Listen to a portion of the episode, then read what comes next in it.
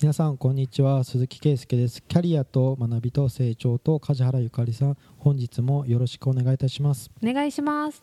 ジャニーズ好きですか？梶原さん。どうだろう。普通かな。サブスク解禁しないわけじゃないですか？あそうか。嵐とかは出てるけどあスマップとか出てなくて、うんうんサブスクやってないと、うん。うんオワコンの道に行くんじゃないですかね。しなんかは聞かない人にはいやまあ CD 買えって今でも言ってんなとか、ああれなんかビーズとかビーズとかもサブスクやってないんだよね。やってるやってる。あやったんだっけ？やってニュースになったんだっけ？うん。あれかたくなにやってない人いるよね。ブルーハーツと山下下達郎とかやってないね。うんうんうん。もう完璧にのあのシティ・ポップの山下達郎とかはうん。海賊版がめっちゃ回ってるんですよ、うん。世界中で。うんフランスとかで。なるほど。だから解禁すれば正規ルートで知ってもらえるだからやればいいじゃんっていうみんな言ってるらしいんですけど本本人はいや死ぬまでやらないとか言ってて。やらない良さもある気はするよね。それはななんかアーティストとしての生き様みたいなところがあるかもしれないけど、うんうんそのジャニーズってこうアーティストっていうかもう事務所の方針じゃないですか。あと思う多分。でファンもそれに、まあまあ、うんジャニーズがね、まあ、なんかいろいろ得点つけてくれてるからまあ、それに付き合って 行って CD 買ってると思うんですけどそれは CD を無理くり売ろうとしてる感じしか見えないしむしろなんかサブスクに載せないと新しい層とかの獲得もできないと思う。はい YouTube は出てるよね。出てんの？うん出てる気がする。MV? MV とかもそうだしなんかやってる人はやってるよね普通に。と思う。分かんないけど一部いる気がする、こう新しい波にうん。こう踏ん張り続けてる人みたいなのってまだやるんですかみたいに見えちゃうんですよ。はで今日なんか梶原さんに聞いてみたいなって思ったのあははい。前配信であのコールセンターもう ちょっともしかしてなくなる職業うん。一個一旦を見ましたみたいな感じで伝えたんですけど、ロングスパンのキャリアパスをうん。作るみたいな場面をうん。手伝ったり、うんまあ、アドバイスをしたり。はい。そういうことはあるんですか、望めば本人がうん。あるけど基本的にいつも私のスタイルは、うん。まず目標を立てるのが好きな人か好きじゃない人かっていうのを聞くようにしてるんだけど、目標とか決めるとなんか窮屈に感じるうん。から、あんまりそういうの立てたくないんですっていうタイプの人は、うんじゃあまず今やりたいこととかやることでどういうことができるか考えていこうかみたいな、うん。でそこから自分のペースでやっていけばいいやぐらいな、うん。本当にざっくりした感じで終わるしうん。目標があった方が頑張れますっていうタイプの人の場合は、うん。どれぐらい先の目標までイメージできるかを聞く、うん。で本人がとりあえず今月とか、うん。半年とかっていうスパンであればとりあえずじゃあそこまで考えようだし、うんなんか3年後とか5年後ぐらいにはこうなってたいんですみたいなのを持ってる人であれば、うん。じゃあそれぐらいにいけるようになるためにどうしようだし、うん。そこでいくとあんまり10年後20年後とかうん。老後はみたいなことを言う人は減ってる気がする。減ってるというか私が話してる人はあんまりいないなんかこうこういうのありそうですか。老後100年時代100年時代だから、はい。どうやったらいいですかとか、うんうん。なんかそういうアドバイス欲しいんですよとか、どうやって考えて今何をやったらいいですかとかそういうのを求めてきそうなちょっとキャリア相談って分かんないですけど、はい。そんな時に「いや知らねえよ」みたいなことは言わないんです言わよねない言わない。言わない よ。でその職業ねえよみたいな感じとか例えば小学生が YouTuber って言うじゃないですか、その YouTuber は最初の方はめっちゃ儲けたし今多分広告単価下がりましたとか価格あの競争が激しいしとかもうサムネもいっぱいいろんなのってやったら人を雇わなくちゃいけないしじゃあ利益もなかなか出しづらくなったよとかもうコンテンツをずっと生み続けるっていうのがもう大変すぎてとかって言ってたらすごい辛い職業みたいになっていくともう10年後 YouTuber って言ってる人ってうん。もうなんか一部の人だけでみたいなうん。世界になっていくと今の小学生とかがそのじゃあ22とかいや俺 YouTube YouTuber だしとかって言ってなさそうな気がするとかそれぐらい10年単位とかってうん。全くサービスが変わってると思うんですよね。はいなんかこう5年10年とかって、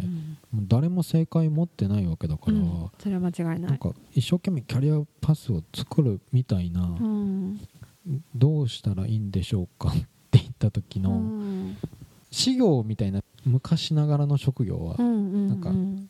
分かりやすいんですけど、うん。今売れてるものほどうん10年後ないやんっていう,、気がしますね。うん。それはあるかもしれないその業界ああんた知ってんの？みたいな、うん。そんな感じで詰めていくんですか？キャリアパス。いやそう本人がやりたいことが割と強く持ってるとか、うん。明確にある場合でそれがそれこそ5年後10年後にあそれなくなっていく可能性が高いなとか、うんまあ、例えば銀行の受付やりたいんですっていう人なんて今なかなかいないけど、うん例えばそういう人がちっちゃい頃から夢見ていてうん。どうしてもやりたいんですっていうところしか夢がなかったとしたら、うん。そこって今どんどん変わってきてるよねみたいな話とか、うん。現実的に今後の傾向としてこうなっていく可能性が高いよとかを伝えた上で、うん。それでもこの道は残ると思うんですみたいなことで食いついてくるとか、うん。なんか自分なりにここを目指したいんですっていうのが言ってきたとしたら一旦そこをじゃあ目指すためには何が必要かっていうのを洗い出す。うん。でやってった結果これならいけそうですっていう道が見つかるパターンもあれば、うん。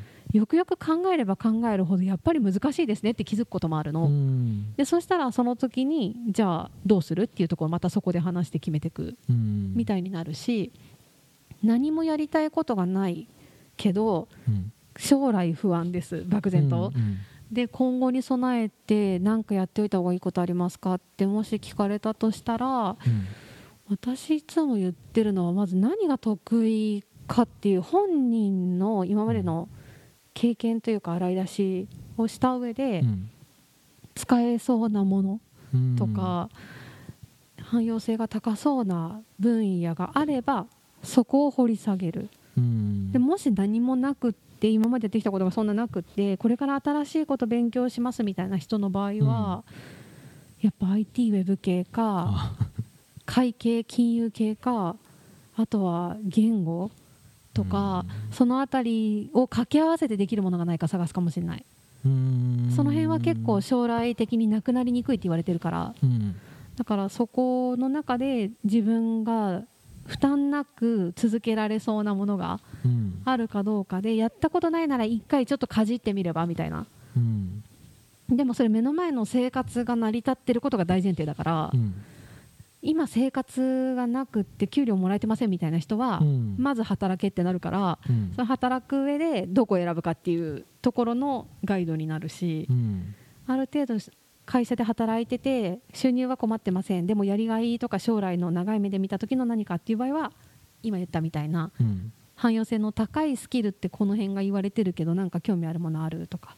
うん。で全く汎用性ないけど実はすっごいこれが好きでみたいな何かがあったとしてそれ使えないなって思ったとしたら、うん。使えるものがないかを探すね。そういうやり方を転用できないかなとか、うっん。ていう感じで話していく気がする。整理を助けてあそうそうそう。基本はそう。本当整理。整理する手伝い。な何年一緒にやってるんですか？ぐらいの感じで。梶原さんは何をしてくれるんですか？みあたいな。そうだよね。そうキャリコンって分かりづらいなと思う。でも基本は整理する役割だと思ってる。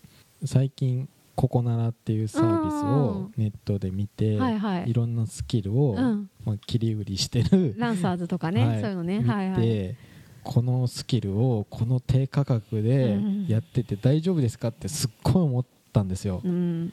でねあのね一番僕がその冷たい心ではい。言っちゃうのは、うん。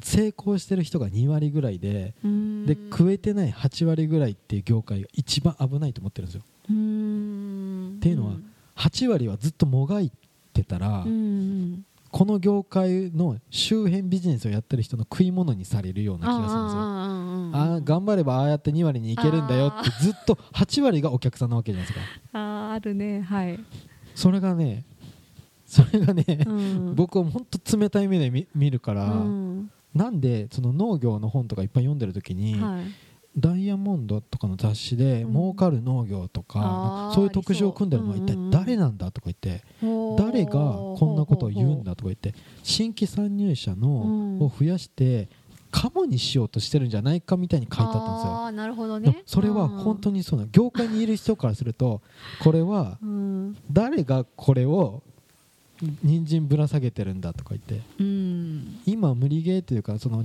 情報がない時代だったら、うん。このなんか有機栽培がまだ売れるとか有機栽培もなんかもうみんなが例えば利益率の高い野菜は例えばズッキーニだって言ったらまあみんながやり始めてとか、はい。それを資本持ってるメーカーはすぐやっちゃうしとか。うん。だから今そんな新規参入は難しくてうん。本気でやらないととか覚悟を持って投資しないといけないんだけど、はい。ああいう特集を見ると誰が書いてて誰が、まあ、誰が儲かるの得するのかはもう分かってるらしいんですよ。なでも担い手がいないのは事実だからそこの掘り起こしっていうこともあるんじゃないのかな。自分でやるんじゃなくて引き継ぐう人ん。を探す意味ではいいんじゃないの？でもあの記事だけ見てたらも儲かるって言っててまあまあかかるはちょっとね。確かに。あのフルーツ？果樹の方は高くてとあかこれがいいらしいと。あもうなんかこれが儲かるからここに来ましたみたいな人は絶対無理だよ。そうだね。間違いない。それは間違いない。うんのじゃうん僕冷たいのね。まあでもそういう特集多いよね。これが儲かるとかさこれがいい来てるとか。これが良さそうだよとか、でそれで見てそれをやろうと思います、うん。でまだちょっと、ま、悩んでるからちょっとあの梶原さんみたいな方に、うん。相談してもらって、うん。あよしよしよし一つずつ問題をクリアしてきたなとかうん。現実性いけるんちゃうとかあいうのにどっかで3年やって無理だったら撤退しなー とか、うん。そこのなんかこう引き返せなくなるまで、うんそれは間違いない。やめないよみたいな、うんうん。うん言う言う。言う？あ全然普通に言う。起業の時は特にうん。お金いくらまでって決めた方がいいよっていう、うん。なんかここまで突っ込んだからもっと貯金切り崩してでもとかうん。やりだすと破産の道だからうん。やる前にいくらぐらいまでは自己資金として使うお金うん。こっちは手つけないとかの目安は決めた方がよくてうん。でそれを期間で決めるのはあんま良くないって私は言っててお金で決めた方がいいって言ってるんだけど、3年やってとかじゃなくて？そうそうそうそううん、だってもう半年でダメって分かる時もあるし、うん。で逆にもっと長くやらないと分かんないこともあるかもしれないから、うん。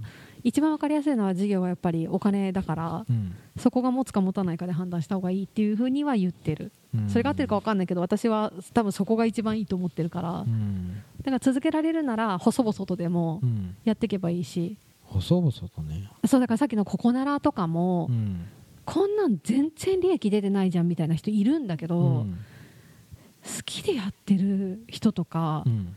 経験がないからとりあえず経験積みたくてやってる人が一定数いて、うん。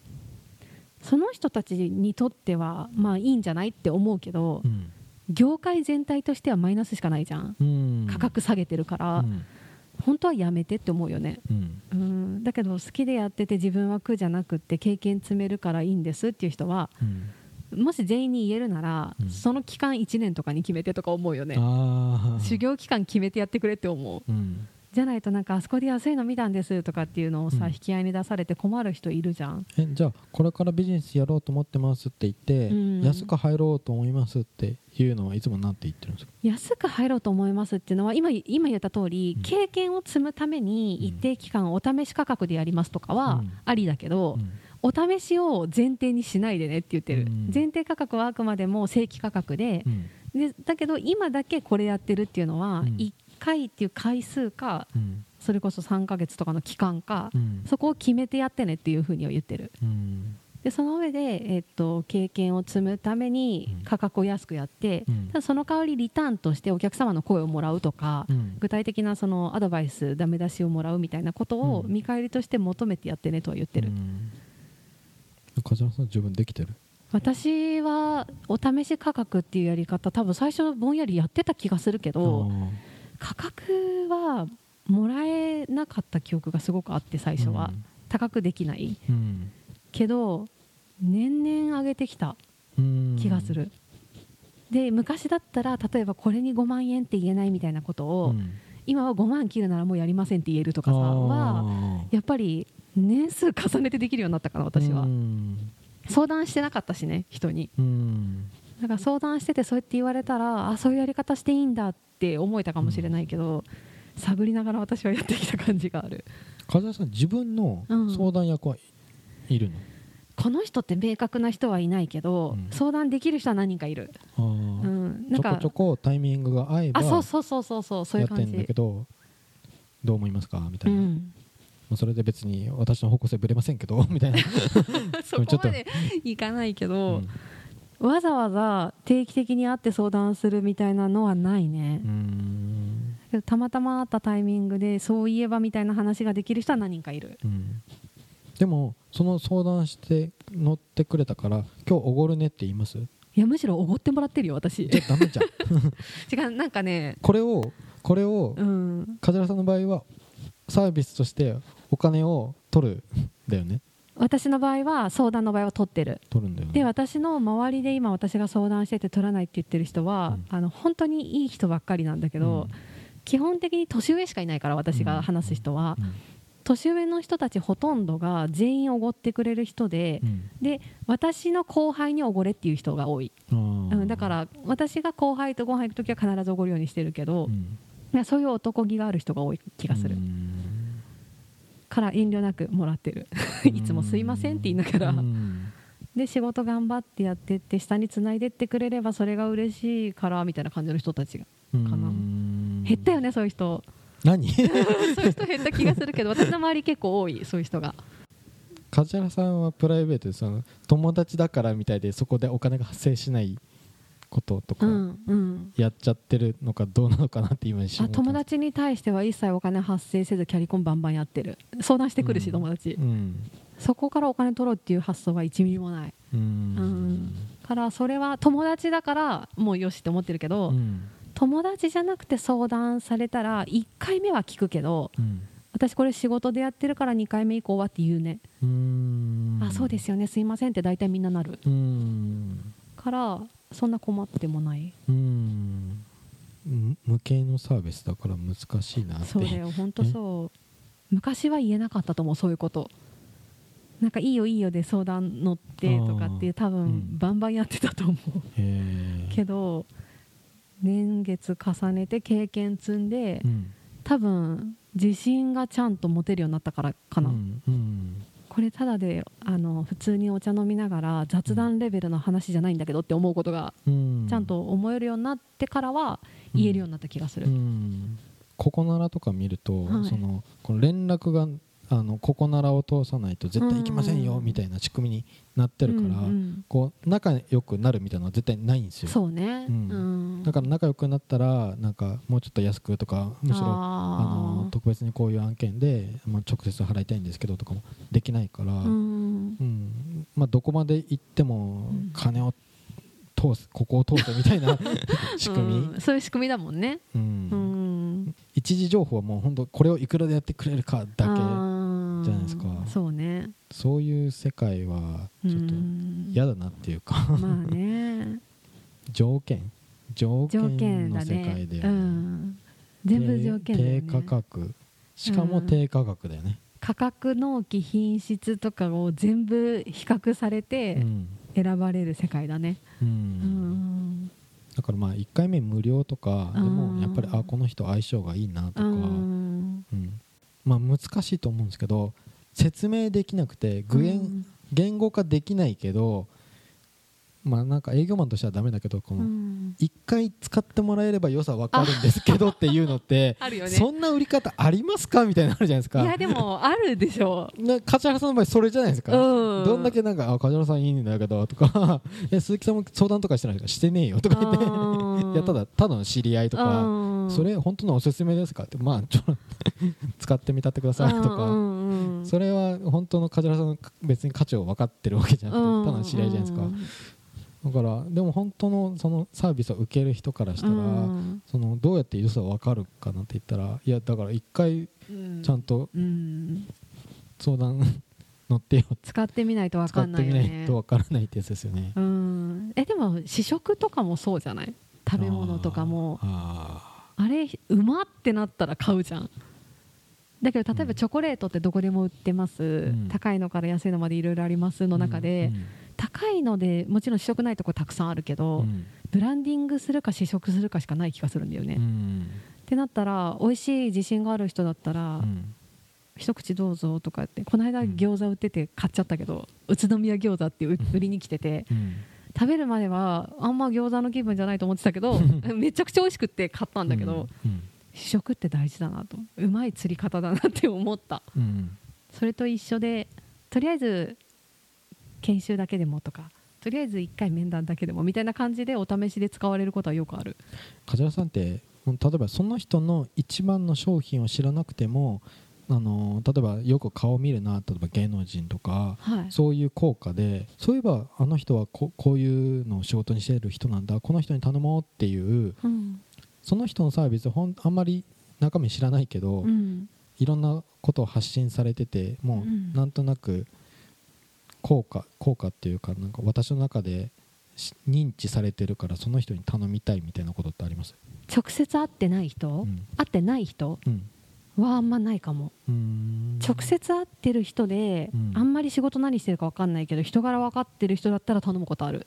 人柄が分かってる、うんそうそうそう。あの定期的にそれこそ会ってる仲間内の一人でうん。仕事の話一切しないからみんなで会う時、だけど人柄分かってるから多分仕事頼んでもちゃんとやってくれるだろうなみたいな人とか分かるじゃん、うっ、ていう人に仕事も全然分からずこういうのできますかって振ってお願いすることはあるけどオンラインとかネットは所詮なんか一本線がこう壁が一個あって向こう側のイメージがあるから 頼む前にまず自分がその会社が主催してるセミナーに参加するとか、うん。なんかやってからじゃないと多分ないと思う。すごいあその辺アナログな考え方かも。ローカルコミュニティを超大事にする。人脈人脈あそうそうそうそう。やっぱ会ってみないと。っていうのが強い気がする私は。うんえ結構あネットで行けるタイプだよね。全然そうだよ、ね。あ行かないね。うん。知ってる人からむしろこういう人いますかって聞いてやっていく名古屋的な 商売の仕方が多い気がする私。うんうん。ココナラとか使ってみたんですよ。とりあえず依頼をしてみて、うん。はい。超安いから、うむしろもうちょっとお金を出してうん。真剣にやってほしいとか思っちゃうぐらいあーもう感じたんですよね。とかこの人なんかどういう顔をしてるどんな人なんだろうとかも気になっちゃうけどまあいいか試してみようかみたいなうんうん。感じよかった？なんですけど、いやまあの納期はもっと先なんですよ。ああなるほど、ううん。んこの人に対してのなんかファンになるみたいな本当に納金されたものだけじゃないですか、うん。うん、ポートフォリオで1個なんか僕のためにやってくれたっていうまあ、あとメールのやり取り文面。じゃない？えそこ結構ない？丁寧とか、丁寧とか？うん、おもてなし？なんかたなん単語できたなとかさ分かんないけど冷たい感じで来る業務的な感じで来る人とう、ん。まあ、基本丁寧な方が多い気がするけど、そうですよね、うん。で僕丁寧にわざとしないようにいつもお願いいたしますじゃなくてお願いしますあ別にそれはいいと思う、まあ、そういうなんかこうお世話になりますとかもうんなるべく排除しようと頑張ってるようなうん。OK って言いたい、そんな風になりたいから。頼む側はそれでいいと思うよ、うん。うんだからもうそんなにおもてなしとかいいろんな文章とか、うん。なんかすごいへりくだらなくて。そうなんですか？いいよいいよって思っちゃうタイプうんなんですけど。うん業界、うん。こうこういう業界もあるんだなっていう。うん。使ってみて自分はこういうのに巻き込まれないようにそうだね しようって本当に思いましたね。けどうん。リサーチしたら社労士もいましたあ本当。就業規則5万円で作りますとか社会保険の資格取得1件8000円でやりますとか全然いましたから、か。まあ人は人なんですけど。まあそこに頼むかっていう話だよね。結局別にそんな想像しないとかそのトラブルが起きてなければその別に価値なんて別にその程度でいいと思うんですけど。うん。安いんだよね今言ってたのは。安い、あうん。あそっか。別に5万円払うぐらいだったらネットダウンロードしてうん。適当に自分でワード直せばいいじゃんって思っちゃうんですけど、でもその適当にちゃちゃっとができないから頼むんじゃん。うん。うん。あ5万円で作ってくれた安ーとか、まあねもう誰でもできるよ就業規則なんて。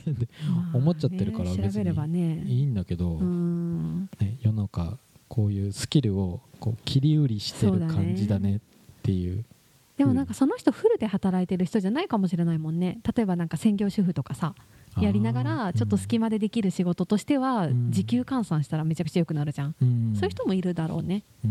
うん、社労士一番デフレがひどいのは多分弁護士次税理士なんですけど。別に社労士って最初からめちゃめちゃ高単価の職業みたいな業界じゃないと思うんですよね、えー社労士のくせにそんな顧問料高いなっていうのは、うん。税理士がこれぐらいだからみたいなところから入ってるからうんうん。別にそんなに高単価がめちゃめちゃ下がってきたとかいう感覚はないんですけど、うんうん。今こう稼げてる内容っていうのは別に5年後10年後うん。どうなるか分かりませんよっていうかね。うん。これから社労士目指すみたいな人がいてもいっぱいいるでしょ？もうはっきり1個だけ答えを言うなら、うん。俺に聞くなぐらいしか思わない。何を？その今までやってた人と同じやり方は通用しないから、うん。1個だけ絶対に当たることを言うんだったら、うん。あの俺は正解を持ってないってこと今までの俺のやり方を聞いちゃうと、それはなんかもう今度分が悪い話になっちゃってる。でも何か新しいこと始めるときは、うん。先輩のやり方は参考になると思うよ。そう良かれと思ってとか関係なく、うん。受け取り方は本人に任せればいいけど、うんうん。一つの事例としてあこういうやり方した人がいるんだっていうのは、はい。プラスじゃない？えー、じゃないかなと思うんだけどいやすいません。ちょっと冷たかったかな。あうんうん。全然そんなことないそんなことない。それはそれで正しいと思うよ、うん。あのなんか前にやってた人と同じやり方をすればいいっていうふうに思っちゃうのはまあ違うと思う。うん。けどそこから学べることはまだたくさんあると思う。う、うん。ん、バランスよく。まあどこの情報を抽出して、うん。ここだけ要素として学ばせてもらおうって分分かる人ならいい,、けどねね。っていう注意書きがありますけどじゃああの僕の懸念っていうかに、うん。ロングスパンでキャリアパスをうん。なんかこう作ったりとかするときに、うん。あまりにもちょっと時代がねなんかいろんなサービスとか、いやでもあでも一個言いたいのが、うん。あの50年後とか考えてる人いるからねたまに。50年後？そうあの将来的にこれぐらいの年になったらこんなことをしてるがその50年先とかうん。を描くために今こういうことやってるんですみたいな人もいる。うん。でそれはそれで本人が良ければ OK だからね。うん。うんだから長いスパンで。未来日記ねみたいな、あそうそう。長いススパンで描いちゃダメではない、うん、うん、優しいな。いやいやいや違う本当に本当に。それが本人にとってのなんか北極星的なさうん。指標になるならむしろプラスだから、うん。だけど全員が全員思ってない方がいいこともあるからうん。自分に合うやり方をするのが一番。はい。はい。じゃあ今週は以上とさせていただきます、はい。ありがとうございました。ありがとうございました